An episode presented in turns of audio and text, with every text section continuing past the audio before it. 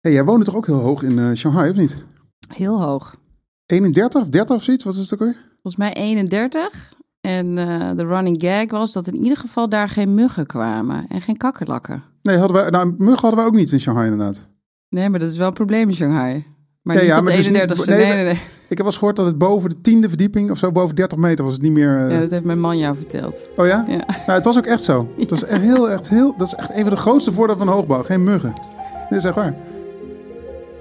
Welkom bij de Toren van Babel. Een nieuwe maandelijkse serie binnen de Architectenweb podcast waarin we praten over hoogbouw. Mijn naam is Daan Roggeveen. Ik ben de founder van More Architecture. Ik heb tien jaar in Shanghai gewoond waar ik gefascineerd ben geraakt door hoogbouw. In deze serie praat ik met ontwerpers, ontwikkelaars en andere experts die allemaal een eigen perspectief hebben op hoogbouw. Samen gaan we op zoek naar het antwoord op de vraag: hoe maak je nu een echt goed hoog gebouw? Ik zit vandaag in ons kantoor aan de Lauriergracht in Amsterdam, waar ik een interview heb met Martine Vledder van Site. Met Martine praat ik onder meer over binnenstedelijke verdichtingsopgaven waar ze met Site aan werkt. Ze vertelt over de overstap die ze maakte van het ontwerpen naar het ontwikkelen en weer terug. En ze legt uit waarom ze naar Shanghai ging en welke kennis en inspiratie ze uit Aziatische steden heeft meegenomen naar Nederland. Maar we praten vooral over het belangrijkste onderwerp van vandaag: wonen in hoogbouw. Je werkt bij Site als gebiedsontwikkelaar, maar je bent stedenbouwkundige. Uh, ja, van, ja, ik ben stedenbouwkundige. Ik ben opgeleid als stedenbouwkundige. Ja. Maar langzaamaan is dat vak uh, uh, wel wat verbreed. Ik kan me ook herinneren dat ik eigenlijk architect wilde worden in Delft. Maar dat dat tijdens de studie al naar stedenbouw ging. En dat daarna in mijn werkcarrière dat misschien nog wel meer is verbreed naar site waar uh, toch een, een, als gebiedsontwikkelaar ik toch eigenlijk tussen ruimte, programma en financiën inhang. Dus het, is, het verbreedt zich alsmaar. Ik weet niet wat de volgende stap zal zijn, maar... En wat doe, kan je een beetje uitleggen wat jullie uh, bij Site precies doen en wat jouw rol daarin is, dus als gebiedsontwikkelaar? Ja, Site is een uh, klein clubje mensen, twaalf man of zo. En wij zijn gebiedsontwikkelaar. we noemen onszelf ook wel als conceptontwikkelaar, dus het, of stadsontwikkelaar. Je zou ze eigenlijk allemaal uh, kunnen gebruiken. Um, en de grap van site is dat we um, de helft eigenlijk een soort van technisch geschoold is, ontwerpersachtig. En de andere helft is veel meer sociale geografie, economische geografie enzovoort. En de oprichters komen uit de markt, hè, zijn echt ontwikkelaars. Dus Leer Verstijlen van, was directeurtje van uh, Kristal. En Geurt van Randraat was op een bepaald moment ook nog directeur van uh, Bouwinvest, ontwikkelende belegger. Um, en ze zijn in 2008 eigenlijk een nieuw um, uh, bedrijfje gestart. Uh, omdat ze ook een beetje een nieuw geluid in vastgoedontwikkeling en gebiedsontwikkeling wilden neerzetten. En dat was de tijd dat het natuurlijk een giga financiële crisis was. Dus ze hebben eigenlijk heel veel intermediair werk moeten doen, of mediation als het ware, hè, tussen publiek en privaat. En daardoor is de publieke kant ons enorm gaan vertrouwen in. want je ziet toch wel dat het tussen publiek en privaat best wel eens wat zeker, spanning zeker, ja. zitten. Weet je, denk ik ook zelf wel. Um, um, dus wij komen eigenlijk uit die private kant. Hè. We snappen de ontwikkelaar, maar we hebben eigenlijk misschien wel echt een publiek hart. En um, de publieke kant vertrouwt ons ook. Dus vaak zitten wij, hè, onze opdrachtgevers zijn ook ongeveer 50% publiek, 50% privaat. En wij zitten eigenlijk vaak tussen die twee opdrachtgevers en dan nog de maatschappij als een soort van derde anker. En we bewegen ons ook tussen ruimte, dus de TU Delftenaren binnen ons programma, meer uh, de marktkant en wat voor product bied je aan. En de financiën. Uh, het moet allemaal wel haalbaar zijn. En we, er zitten altijd toch wel wat Excel-sheets achter. Dus eigenlijk bewegen we ons in dat spanningsveld van ruimteprogramma en financiën. Kan je een voorbeeld geven van een, laten we zeggen, een project waar jullie dan aan werken? Zeg maar, kan je het concreet maken? Ja, dat snap ik dat, dat je dat vraagt. Uh, nou, we hebben, ik denk dat we eigenlijk bij, uh, klinkt een beetje arrogant misschien, maar bij alle soort van complexe gebiedsontwikkelingen in Nederland zijn we wel uh, betrokken geweest. en het is vaak complex als het een binnenstedelijke, hè, dus daar zit ook zeker. de verdichtingsdrive bij mij. dus bijvoorbeeld, um, ik heb heel hard gewerkt, best wel lang trouwens, anderhalf jaar, dat is lang voor bij Site, aan de herontwikkeling van bedrijventerrein Winkelsteeg in Nijmegen. Hè. Dus een, eigenlijk een binnenstedelijk bedrijventerrein wat uh, eigenlijk heel extensief is bebouwd. Waar eigenlijk ook bedrijvigheid zit die, wat het aantal mensen dat daar werken, eigenlijk ook vrij uh, extensief is. En wat misschien ook wel een beetje een soort vernieuwingsslag uh, moet krijgen. Tegelijkertijd uh, heeft Nijmegen een enorme woningbouwopgave als meerdere plekken in ons ja, ja. land. En is de grens van de gemeente vrij strak. nou, hoe ga je dan zo'n binnenstedelijk bedrijventerrein tot een goed stukje gemengd uh, stad maken. In dit, dit geval ook echt wel een werk-woongebied. Dus we hebben heel vaak over woon-werkgebieden gesproken. Hier lag de nuance echt wel op het werk-woongebied. Um, dus werken houden in de stad, maar daar wonen en toevoegen. Exact, hè, want dat is natuurlijk het robuuste, duurzame stedelijke ontwikkeling waar we naartoe willen. Ja, en, en uh, je zegt van jullie, jullie zitten dan op dat grensvlak van publiek en privaat. Dus, dus uh, hoe moet ik dat zien? Je wordt als, door de gemeente ingehuurd om zo'n, op zo'n opgave te doen of juist door de uh, eigenaar van het gebied? Nou, het wisselt. Je hebt allerlei vormen daarin. Dus het kan samen zijn. Dan hebben we eigenlijk natuurlijk al een soort stapje gezet dat ze samen opdracht geven om site eigenlijk door middel van visie en verlangen dat perspectief neer te leggen. Dat is jullie, jullie slogan. Ons, onze slogan is visie en verlangen verbindt. Uh, nee, maar dat is natuurlijk waar. Als je inhoudelijk probeert en je begrijpt eigenlijk alle stakeholders binnen de hele complexe ontwikkeling van de stad. Uh, of de contraform het landschap. Hè, want dat is natuurlijk voor mij stad en landschap is eigenlijk één. Uh, het, is, het, is, natuurlijk aan elkaar verbonden. Als je al die actoren in de stedelijke ontwikkeling snapt en je probeert die eigenlijk die belangen die toch net iets anders zijn, toch te kanaliseren en samen een soort van visie en verlangende perspectief te bieden, proberen we die stad verder te brengen. Dus eigenlijk zit daar stiekem natuurlijk heel veel eigen drive achter om uh, de stad zo te maken zoals wij hem zouden voor ons zouden zien. Ja, maar goed, dat is een. Daarin manage je die belangen bij spreken, of je, je probeert te, te, te daartussen te laveren, of hoe, hoe, wat voor metafoor je daarvoor zou willen gebruiken. Maar waar komt die ambitie om te verdichten bij jullie zelf vandaan dan? Is daar, is daar, zit, daar, zit dat in het DNA van site, of hoe moet ik dat zien? Nou, dat zeg je best goed, denk ik. Daar, daar besteden ook heel veel aandacht aan om dat DNA van site uh, goed te duiden en dat ook altijd uit te dragen in alle mensen die we aannemen uh, enzovoort. Maar diep in ons zijn we denk ik allemaal echt wel, en zeker voor mezelf, believers van de stad of zo. Hè? Dus de, de, de, de dichtheid, de levendigheid, de complexiteit, de diversiteit van de stad biedt naar mijn idee heel veel kansen, handel. Hè. Ik bedoel, vanouds er zijn steden natuurlijk ontstaan, ook op handelsknooppunten. Um, hè. Dus er zit een soort van economische uh, laag, denk ik, aan. Maar direct daarna is, als je veel mensen om je heen ziet en veel diversiteit hebt, zit er ook veel meer uh, ontplooiing of potentie tot uh, vernieuwing en ook potentie tot reflectie. Dus ik ben heilige believer dat de stad eigenlijk de beste plek of beste ecosysteem voor, voor heel veel zaken is. Dus ik uh, en die stad moet uh, wel verdicht en complex en, en uh, daardoor ook divers zijn. Hè? Want we zijn allemaal unieke mensen, allemaal eigen vraagstukken, andere ideeën. Dus die stad moet eigenlijk voor ons allemaal een goede basis vormen. Dus als het dan in een soort van suburbaan gebied is, waar eigenlijk niet die complexiteit of die verdichting erin zit, dat, bedoel, dan denk ik dat je dus niet de diversiteit aanbiedt om die ontplooiing, die vernieuwing, die reflectie uh, aan te bieden. Dus de dichtheid als een driver voor, voor, voor dynamiek, voor stedelijke dynamiek eigenlijk. Ja. Dat is eigenlijk je uitgangspunt.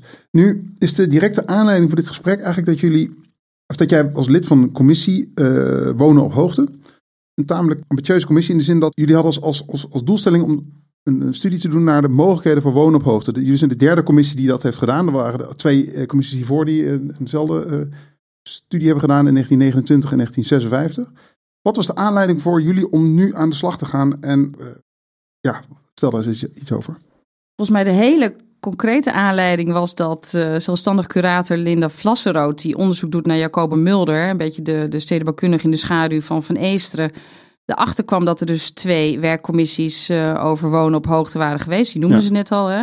Eentje vooroorlogs, eentje naoorlogs.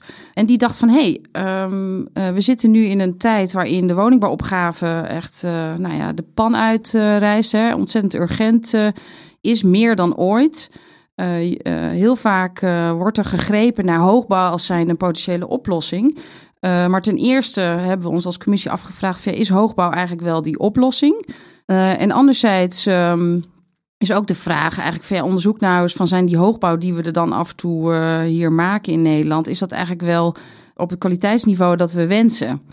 Nou, en daar kan je denk ik nog wel eventjes over uh, een verkenning over opzetten. Dat um, ten eerste is het helemaal niet, is het vaak niet een uh, oplossing voor uh, uh, onze woningnood. Hè? Want hoogbouw heeft vaak een enorme lange bouwtijd. Mm -hmm. Nou, er wordt natuurlijk ook vaak gezegd dat in hoogbouw alleen maar bepaalde hogere inkomensgroepen uh, worden gehuisvest. Nou, dat, dat klopt ook eigenlijk wel. Er zijn natuurlijk voorbeelden waar het niet zo is. Maar overal zou je wel kunnen zeggen door de hoge bouwkosten van die kolossale hoogbouw uh, die ontwikkeld worden klopt het dat er een soort van uh, potentiële segregatie uh, um, ontstaat in die hoogbouw. Ja. en anderzijds zijn het ja, nog steeds, en daar zit mijn passie ook, is het eigenlijk een soort uh, mono-extrusion van de meest efficiënte plattegrond. Ja, zeker. dus er zit veel meer, ik denk dat we als commissie dachten, er zit veel meer potentie en kansen in die hoogbouw.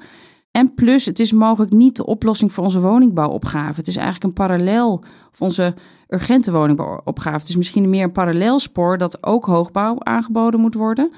Um, en dat daar heel veel kansen in zitten.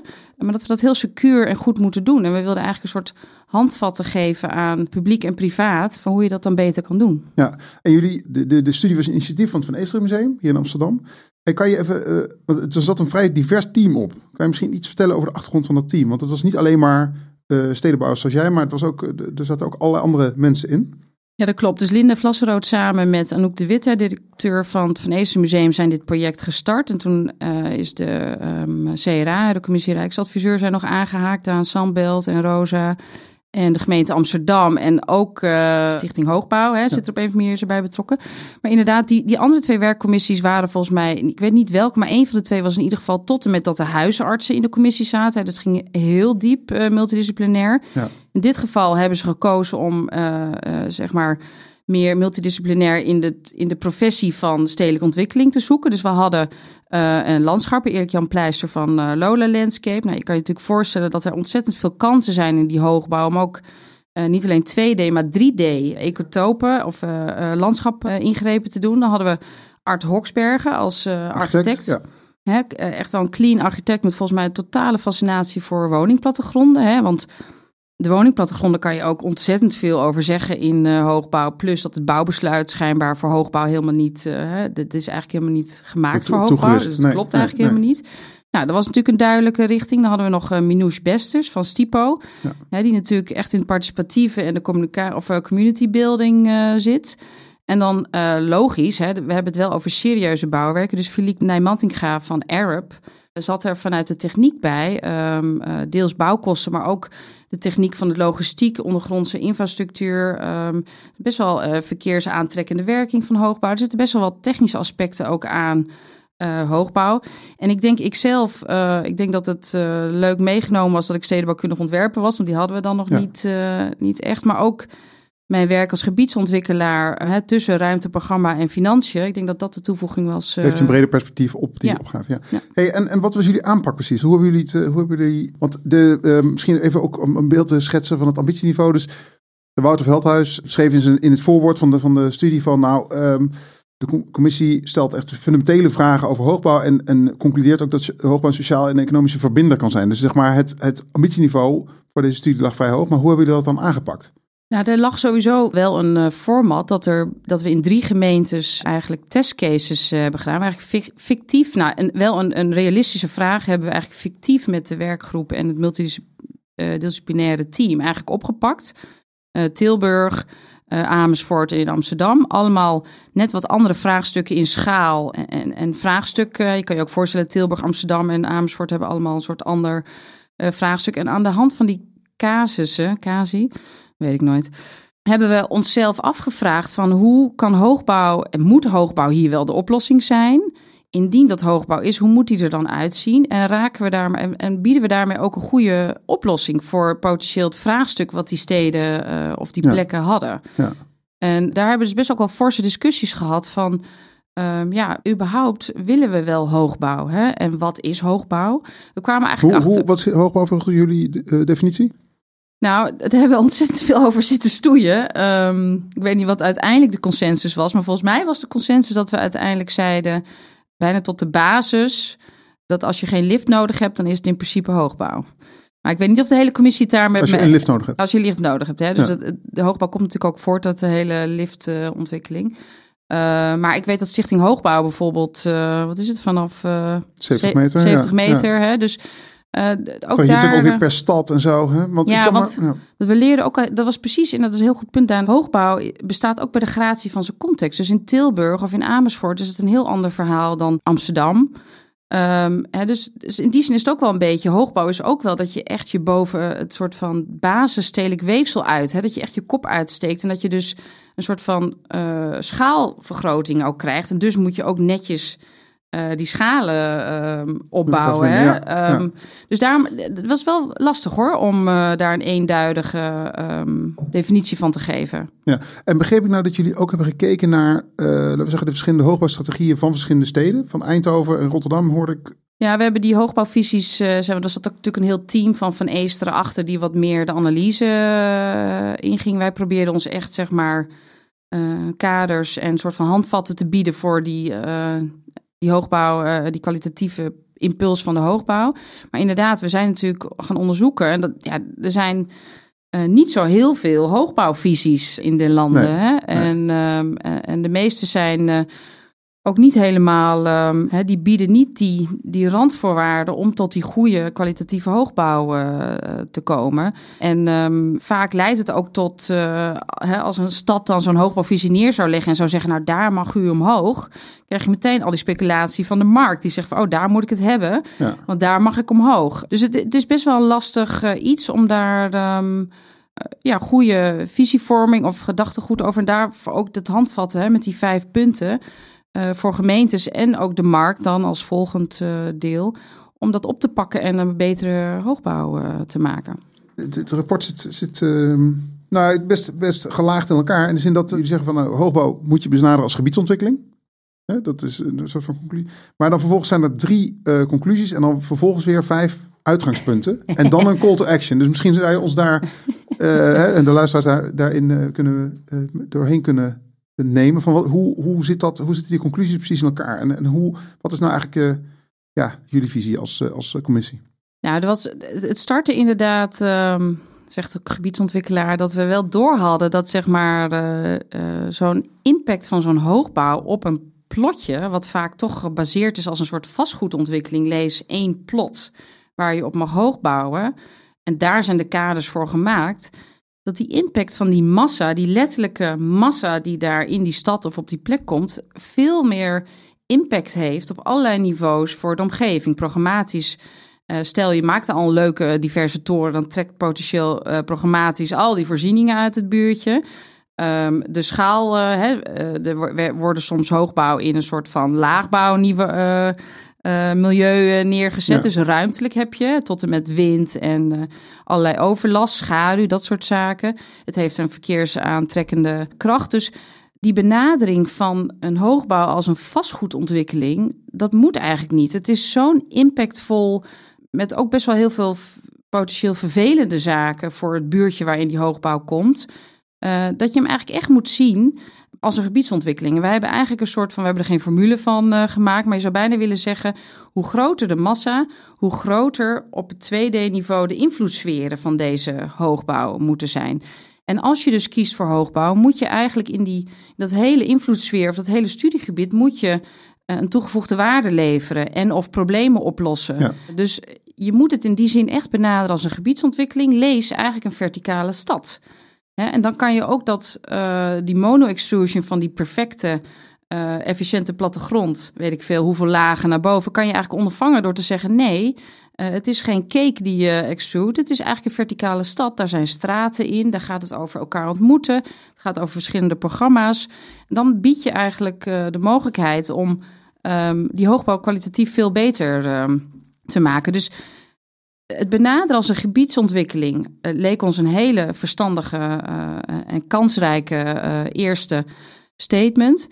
Dan was een tweede in gebiedsontwikkeling, maar dat is als je in gebiedsontwikkeling werkt, dan denk ik dat de meestal heel vaak, hè, um, dat, dat sluit aan op mijn ruimte, programma en financiën, maar je zou het ook hardware, software, orgware kunnen noemen. en dat noemen we in het rapport als een ander soort van basisuitgangspunt.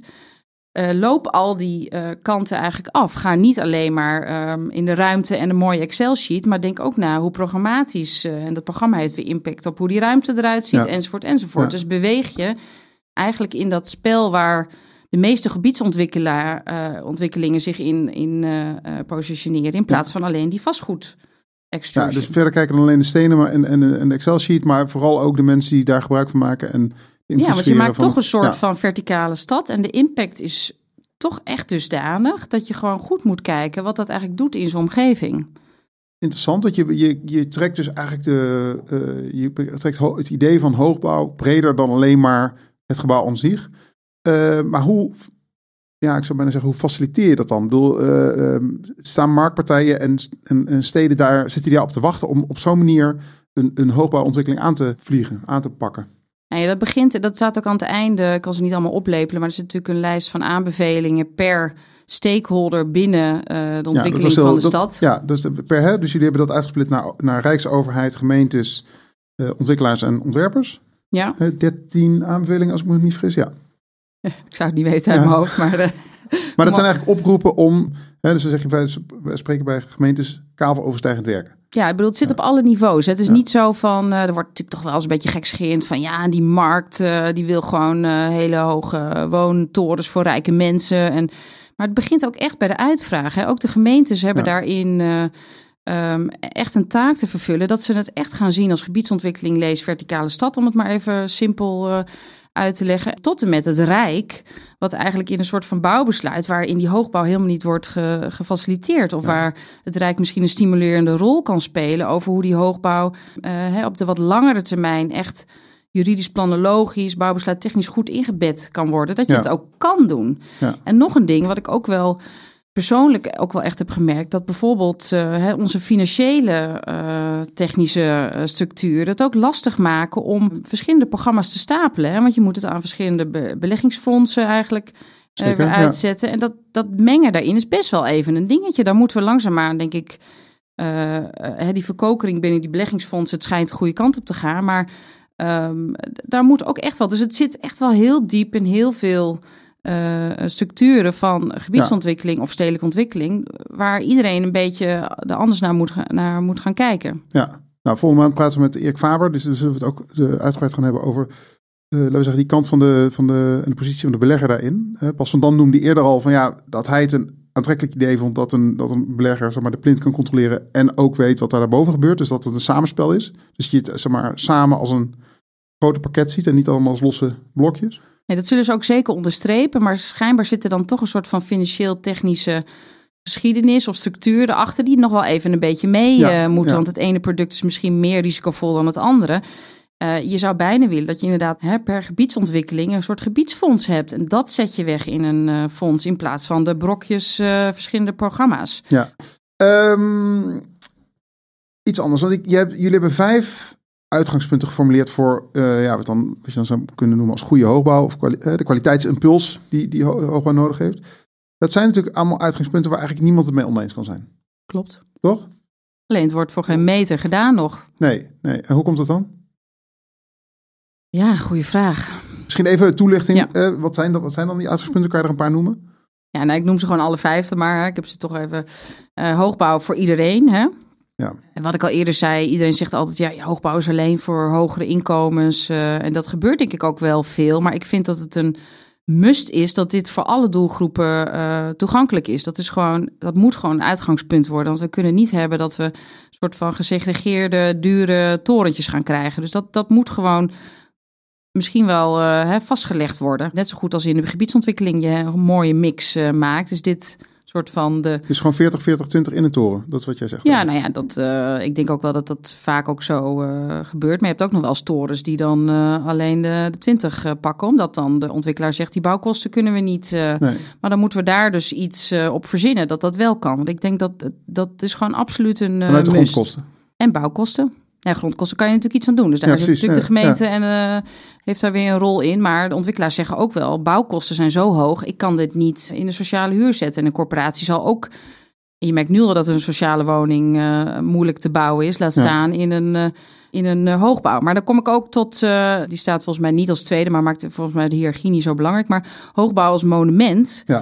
vind ik eigenlijk wel een hele belangrijke. Hoogbouw is gewoon voor die impact van dat grote programma... betekent gewoon dat je voor een langer termijn daar een stuk eh, stad eh, neerzet. Dus je moet gewoon kwalitatief misschien net wel weer wat beter zijn... dan de wat minder hoge gebouwen. Dus het moet echt...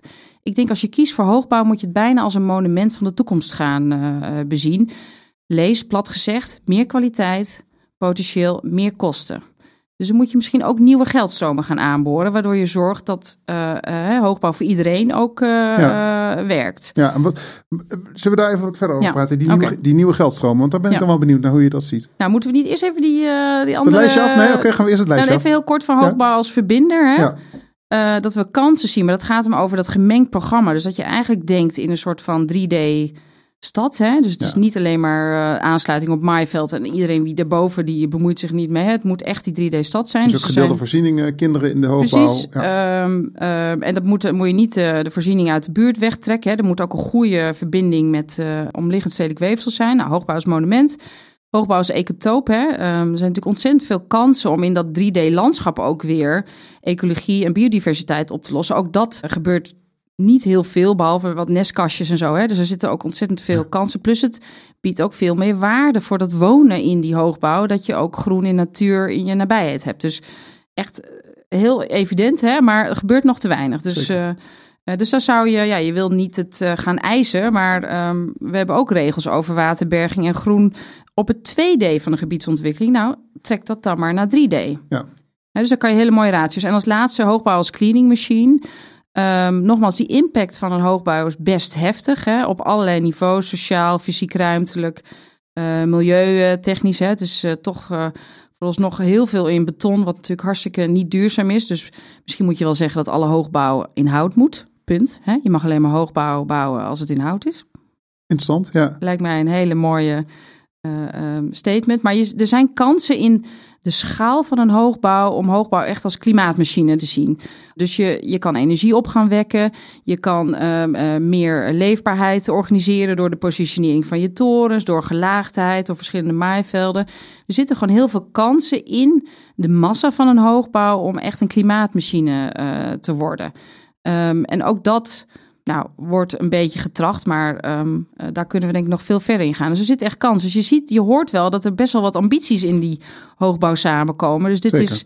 Uh, dus dat hoogbouw als een monument om terug te komen over uh, nieuwe geldstromen. Ik denk wel dat, ja, dat je niet overal maar hoogbouw weg gaat zetten om die woningnood op te lossen. Ik denk dat het niet de oplossing is. Want het, uh, als je het goed wil doen, kost het je toch echt vaak meer tijd en potentieel ook meer geld. Ja. Daar wil ik eigenlijk wel een statement over maken dat ik denk dat goede hoogbouw uh, wel gewoon meer geld uh, zou moet moeten kosten. Ja, ja, precies. Het woord moeten is misschien goed. Ja. ja. Ja. heldere uitspraken. En zeer inspirerend ook, denk ik. Uh, ik dat, dat idee van het hoogbouwsmonument is natuurlijk interessant. Hè? Want uh, je bouwt niet een toren voor 15 jaar, maar dat ding staat er over 80 jaar waarschijnlijk nog.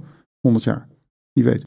Als je daar een beetje over doordenken, betekent dat ook dat je veel. Uh, kijk, dan gaat het natuurlijk voor een deel ook over flexibiliteit. En over het kunnen veranderen van die gebouwen. Hè? Dus als we de toren, een, een, een hoogbouwtoren zien als de, we zeggen, de verticale grachtengordel. Uh, waar we over 300 jaar dus nog Heel steeds graag. in zitten. Ja, dan uh, met inclusief buitenruimte, inclusief publieke voorzieningen, inclusief een gemixt programma enzovoort. Moet je dan ook gaan denken, en daar hebben we het wel eens eerder over gehad, over flexibele bestemmingsplannen.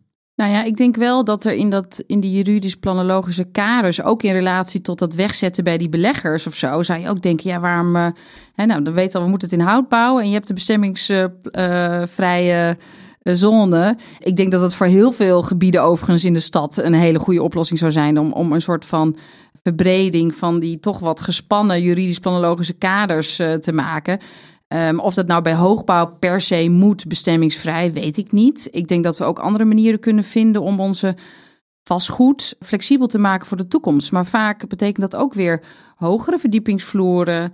Uh, waardoor de flexibiliteit, hè, die grachtenpanden hebben ook uh, overmaat als het ja. ware. Nou ja, als je dat plat slaat, zeggen uh, bepaalde stakeholders weer, nou dat kost meer geld.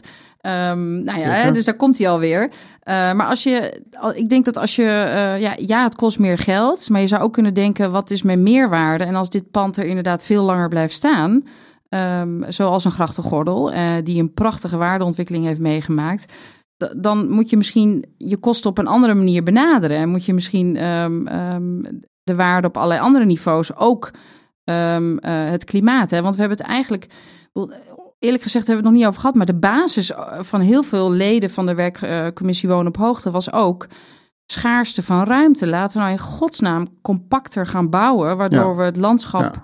aan de natuur en de biodiversiteit over kunnen houden. Door verdichting van onze steden, minder mobiliteitsstromen. Er zitten natuurlijk ontzettend veel kansen en, en netwerken achter of structuren achter die we kunnen verbeteren door dit goed te gaan doen. Maar dan moeten we wel aantrekkelijke hoogbouw aanbieden. Want Ja. anders dan, en betaalbare, anders dan, ja, dan krijg je dus die monofunctionele eh, of mono-extruded Ja. eh, floor plans voor eh, de, hogere segmenten. Ja, dat is ook precies wat Wouter natuurlijk schrijft in zijn voorwoord van hè, 65% van de woningen in Nederland heeft een, is grondgebonden met een, met een tuin. Dus tijd om, dat, om die andere 35% in ieder geval daar een verbreding van het, van het aanbod aan te bieden.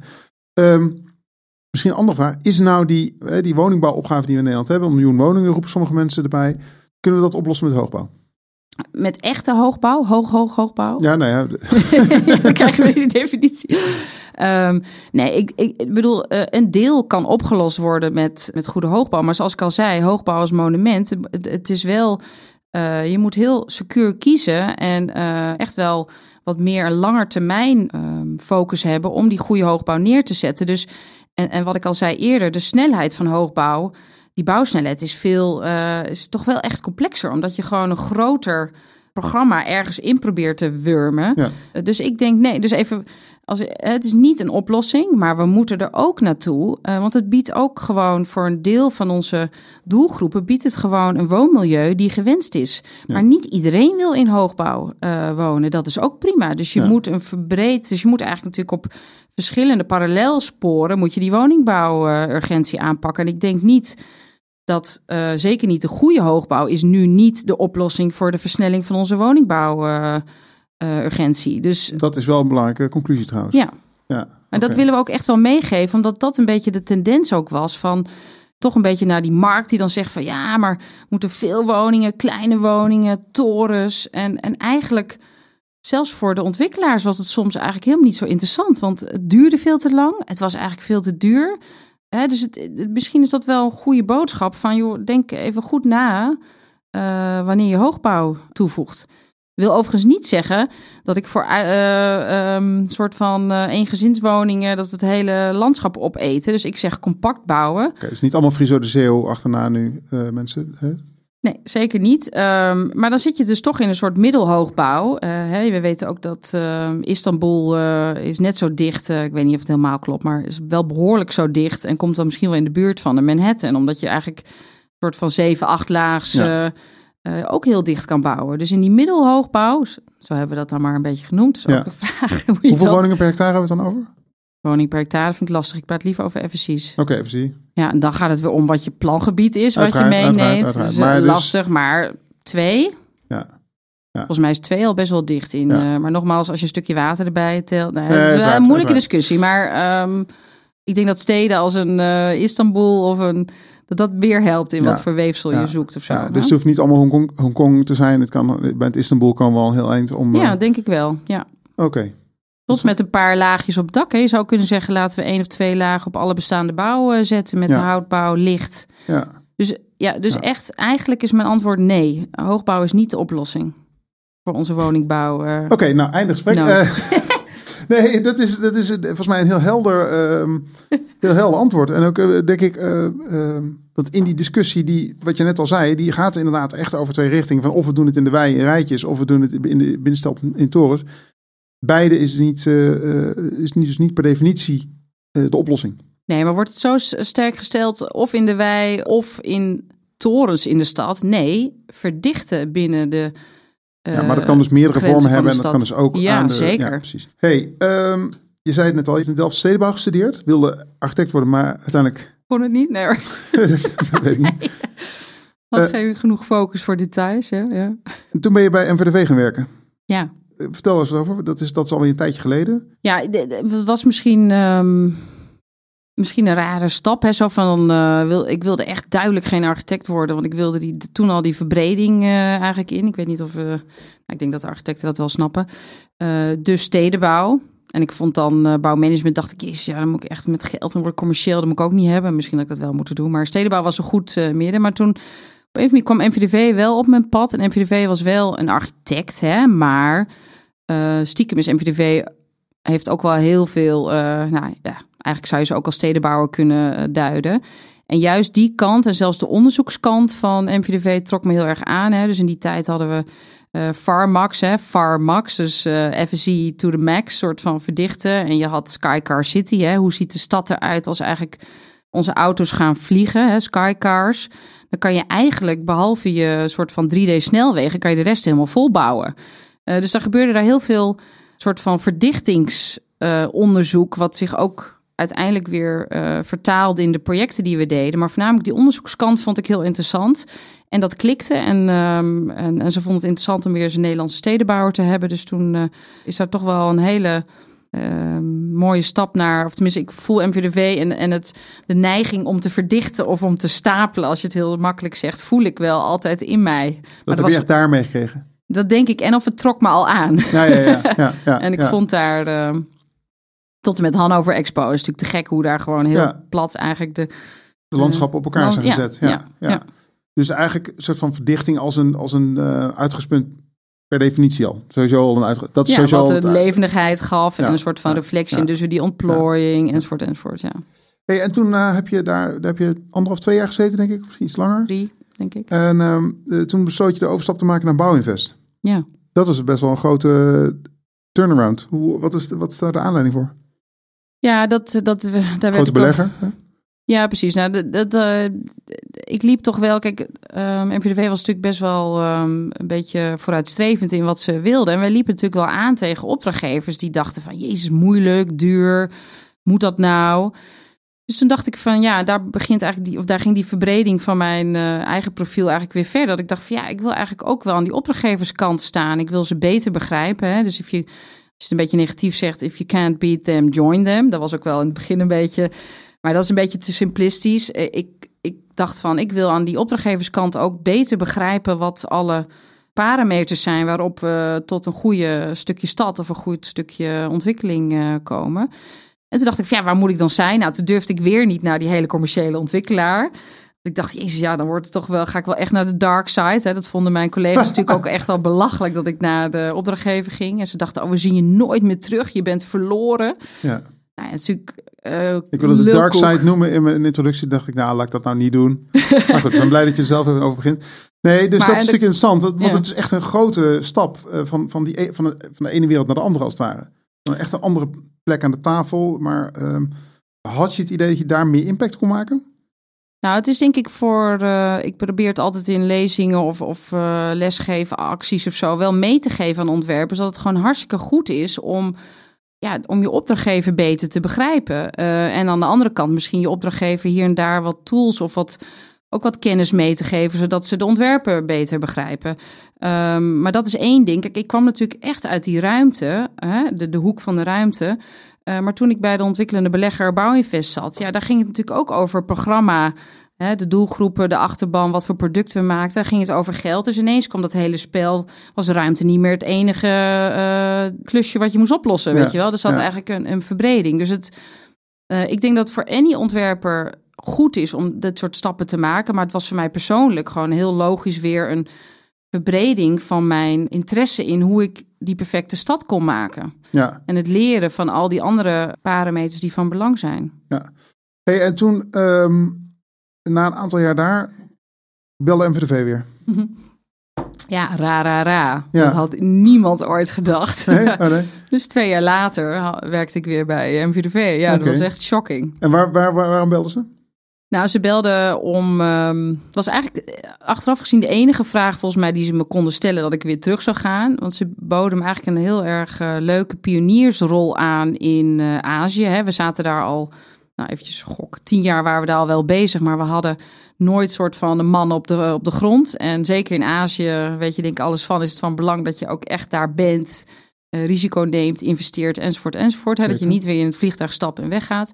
Dus ik werd gevraagd om eh, een vestiging in Azië op te zetten Van MVDV. van MVDV. Nou ja, en dat was nou precies die vraag die ik interessant vind. Want je merkt wel aan me dat ik of aan de meest opdrachtgeverkant van de ontwerper zit... of aan de meest ontwerperkant van de opdrachtgever. Hè? Dus Ja. ik zit ergens in die brug, eh, begeef ik me. Dus dit was een vraag die... die ik natuurlijk hartstikke interessant vond. En daarnaast eh, vond ik het ook interessant om eigenlijk echt een beetje dat ondernemerschap wat verder te ontplooien. Ja. En wat is het, eh, laten we zeggen, wat is het eerste dat je ehm, hebt meegenomen uit Nederland richting, eh, richting China toen? Want het ging om Shanghai, waar je bent. Ja, dat was nog even de vraag waar we gingen zitten. Oh ja, Hongkong, wat- Shanghai. wat is de reden om daar te gaan zitten dan? Ehm, Nou, uit, ik denk uit beetje politiek misschien, hè? zo van toch mainland China. Hè? Ja. Eh, voor al die moeilijkheden die er nu met Hongkong spelen, was dat ook al wel. Ja, mainland China, de- dat was wel een heel grote afzetmarkt. Dus het was misschien toch wel goed om echt daar te gaan zitten. Ja. Ehm, maar uiteindelijk vond ik, ja, ik weet niet of de MVD er helemaal mee eens is, maar ik vond Shanghai ook eigenlijk spannender. Shanghai was eigenlijk toch echt wel een echte stad met, een, eh, met het mooie, ja, met de echte levendigheid en het contrast of zo. En Hongkong is in die zin ook super interessant en heeft ook altijd geïnspireerd waarom ik eh, verdichting en stedelijkheid zo eh, mooi vind. Maar het is ergens ook een beetje gemaakt. Hè? Dus het, ehm, ja, en, en dus er waren veel redenen waarom Shanghai eigenlijk eh, logischer werd. En misschien tot en met de Dutch Design Workspace, waar we elkaar van Ja, zeker. kennen. Ehm, maar Als concrete die- aanleiding. Ja, ja, misschien ja. ook wel. Hey, en en ehm, lukte dat een beetje om met NVDV voet aan de grond te krijgen in, in, eh, in zo'n nieuwe markt? Misschien jullie waren al bezig, maar eh, ik bedoel, eh het idee was natuurlijk om, om daar echt misschien wel door te bouwen, ook op dat idee van die, van die, van die gelaagde stad. Hè? Dus ik, het past goed in het profiel van wat je net vertelde. Ja, nou, inderdaad, we hadden natuurlijk al wel voeten aan de grond, maar ehm, we liepen daar ook. Ik zat ook zelf in die projectteams en werkte aan projecten in China. En dan vlogen we af en toe er naartoe en dan gingen we weer weg.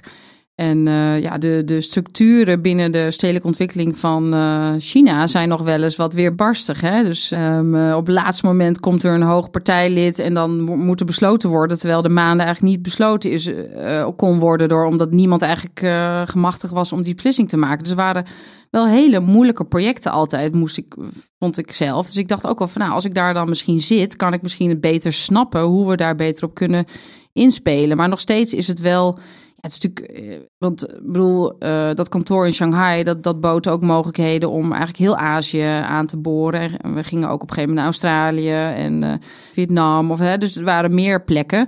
Maar er was natuurlijk ook wel, hè, omdat China of China zo groot is, was natuurlijk wel veel projecten ook in China. En het, ja, ik denk wel dat het vertrouwen voor de Chinese opdrachtgevers en het beter kunnen inspringen op hun soort van bijna niet te volgen systemen. Maar nogmaals, ik praat tegen iemand die er veel meer van af weet nog.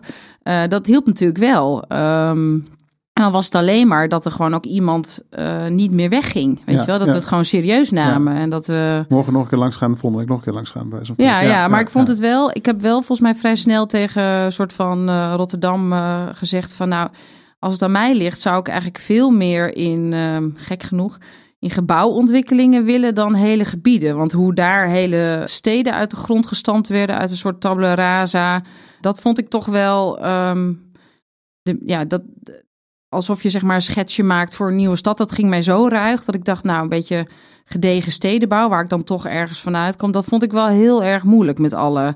eh, dus ik hoopte al eerder om dan eerst goede gebouwontwikkelingen te maken. Ja, ja. Dat was eh, eh, dus een stukje stad uitrollen. Dat, daar had ik eigenlijk persoonlijk gewoon moeite mee. Hoe dat, ehm, eh, hoe snel en hoe niet duurzaam. En dan bedoel ik niet de planetkant, maar in zijn geheel sociaal, economisch, hoe dat, eh, hoe dat ging. Dat, dat kon ik maar dat, daar had ik wel echt moite mee als Ja. Nederlandse stedenbouwer. Ja. Tegelijkertijd was Azië ook wel inspirerend voor je. Dus dat heb je al, nou, hebben we het wel vaker over gehad ook. Maar ik bedoel, je, je hebt daar denk ik een hoop energie vanuit dat continent weer mee teruggenomen naar Nederland in 2014, 15. 14 jaar, geloof ik. Ja. Ja. En wat, wat zijn de belangrijkste dingen? Wat is het belangrijkste wat je... Wat je Nou, ik, het was natuurlijk gewoon te gek om, eh, kijk, die, die soort van ehm, vibrancy of die levendigheid van, eh, in dit geval dan de Aziatische steden, want eh, ook de Zuid-Amerikaanse steden zijn natuurlijk ontzettend spannend. Maar Azië ook echt wel, hè. En ik, ehm, ehm, ja, ik heb me afgevraagd waar die levendigheid nou in zit. En natuurlijk waren het echt hele dichte steden, hè. Dus Ja. er was heel veel potentie tot levendigheid, eh, diversiteit aan mensen eh, gebruiken, programma's. eh. maar er zit ook het leuke aan de Aziatische steden is dat er een soort van informaliteit bestaat. Ergens is een soort van gek genoeg in die vaak wat, ik weet niet of ik dit mag zeggen, maar wat meer totalitaire regimes met veel regels of zo. Zo was er ook weer een soort van tegenhanger van hele in- informele netwerken die eigenlijk veel sterker dan in het saaie West-Europa tot uiting kwamen. En dat zijn die het is echt wel dat Aziatische gevoel van allerlei handeltjes en netwerken en communities en een soort van menselijke eh, levendigheid of vitaliteit zou je het ook al kunnen noemen, wat natuurlijk ontzettend, ja, wat in Aziatische steden natuurlijk continu eh, naar boven Ja. komt. ja, En dus die- in die, tussen die top-down krachten. Ja. Dus het komt ook allerlei dingen van, van de bodem. meer, op, meer bottom dan bij Ja. ons eh, Ja, schijnbaar. En dit, dat spanningsveld daartussen, dat is gewoon super interessant. Want ik heb ook altijd, kan me nog herinneren dat ik, eh, weet ik veel, eh 8, 9, 10 was of zo. Mijn vader ging leuk naar New York op een soort van toeristenreisje met, met, met, met mannelijke vrienden. En, ehm, en dat ik dacht, van, hoe kan je nou leven in Manhattan? Weet je, hoe gaat het? Dan zag ik alleen die plaatjes. En dan, Ja. hoe zit die menselijke maat? Maar dat is, langzaamaan eh, ging ik, eh, in mijn volwassen leven heb ik al die steden bezocht. En iedereen vindt daar zijn eigen soort van ecosysteempje. ja, hè? ja. En, en zijn eigen menselijke... ehm, en dat zie je in die, in, die, in die Aziatische steden is dat contrast gewoon nog heftiger. En dat vind ik, en dat geeft voor mij echt die levendigheid en die complexiteit van die steden. En daardoor heb je misschien, eh, als ik er dan over nadenk, dat je dan als, uiteindelijk ben ik toch een, ook een ontwerper, hè? of ik nou ontwerp eh, creatief ben in financiële eh, s- stroom of in ruimte of in programma. Ja. Die complexiteit is gewoon voor een ontwerper, denk ik, ehm, interessant, omdat je denkt, oh, daar kan ik oplossingen verzinnen. Ja. Weet je Is wel? dat, is dat ook wat je... Je hebt, je hebt daarna een, een studio gegeven aan Hong Kong U, de Ja. Universiteit van Hongkong. Twee, ja. Ja, ja. s- met Winnie samen. Ja. Beyond Extrusion.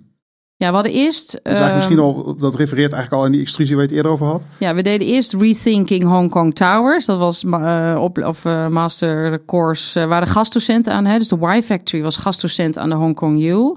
Dan gingen we Rethinking Hong Kong Towers doen. En de tweede sessie was van mono extrusion naar beyond extrusion. Ja. Wat natuurlijk al... Was de ambitie dan ook om een soort van die dynamiek in die hoogbouw te krijgen? Kan je, kan je daar iets over vertellen?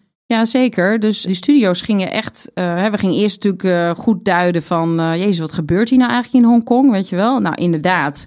Hè, die mono-extrusion van de meest efficiënte... en dan is in Hongkong echt serieus heel efficiënt. lees kippenhokken, hè? ehm, met allerlei tot en met kamertjes boven toiletten volgens mij. Als ik het, nou we kennen allemaal de best wel schrijnende verhalen. Maar die, die mono-extrusions, zeg maar heel Hongkong Island, staat natuurlijk, als je naar de woningbouw kijkt, allemaal met die mono-extrusions, eh, precies hetzelfde op alle eh, verdiepingen. En wij dachten van ja, kan dat niet anders, weet je wel? En hoe gaan we nou? En dan is een beetje de Y-Factory's insteek was om ook parametrisch een beetje te kijken. Als we daar nou andere parameters, ook hele zachte potentiële parameters aan leggen, hoe kan je dan zo'n mono-extrusion naar een beyond extrusion krijgen?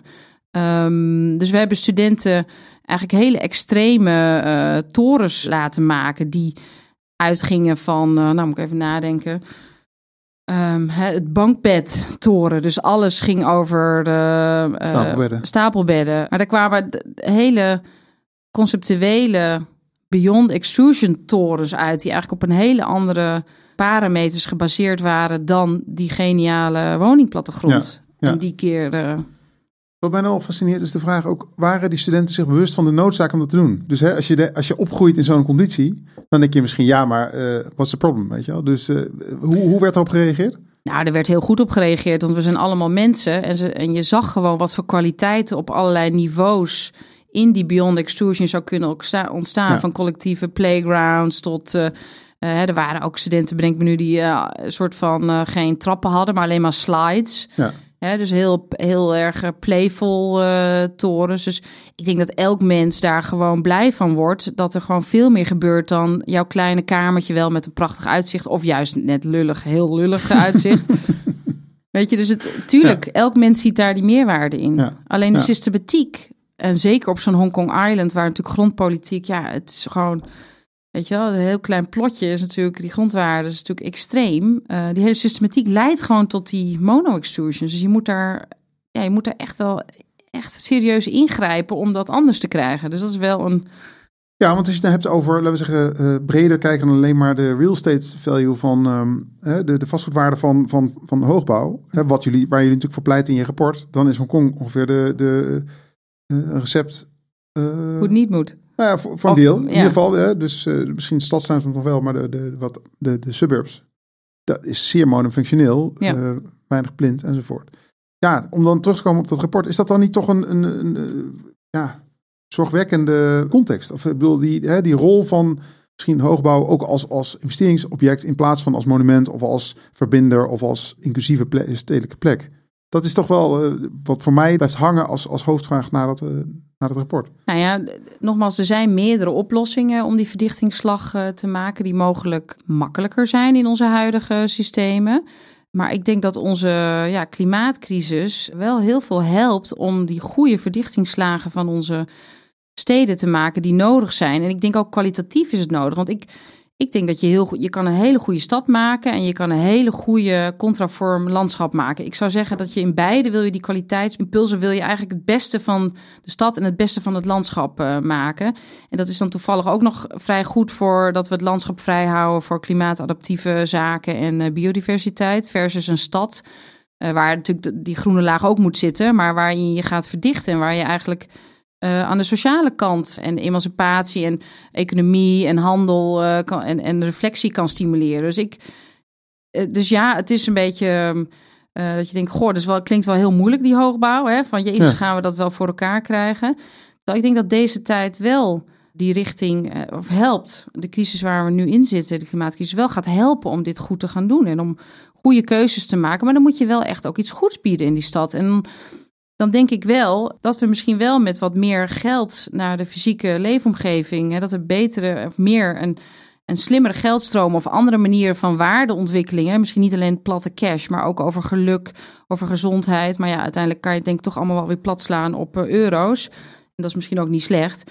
Uh, maar ik denk wel dat er meer geld eigenlijk moet naar de fysieke leefomgeving. Uh, en dat we onderschatten um, dat de opgaves die zich opstapelen, dat dat gewoon potentieel wel meer geld gaat kosten, maar ook veel meer kansen biedt. Ja, dus als, hè, de, de, de, de, de grote vraag van deze podcast is: hoe maak je een echt goed hoog gebouw? Dan zou je antwoord zijn: meer geld naar die fysieke leefomgeving.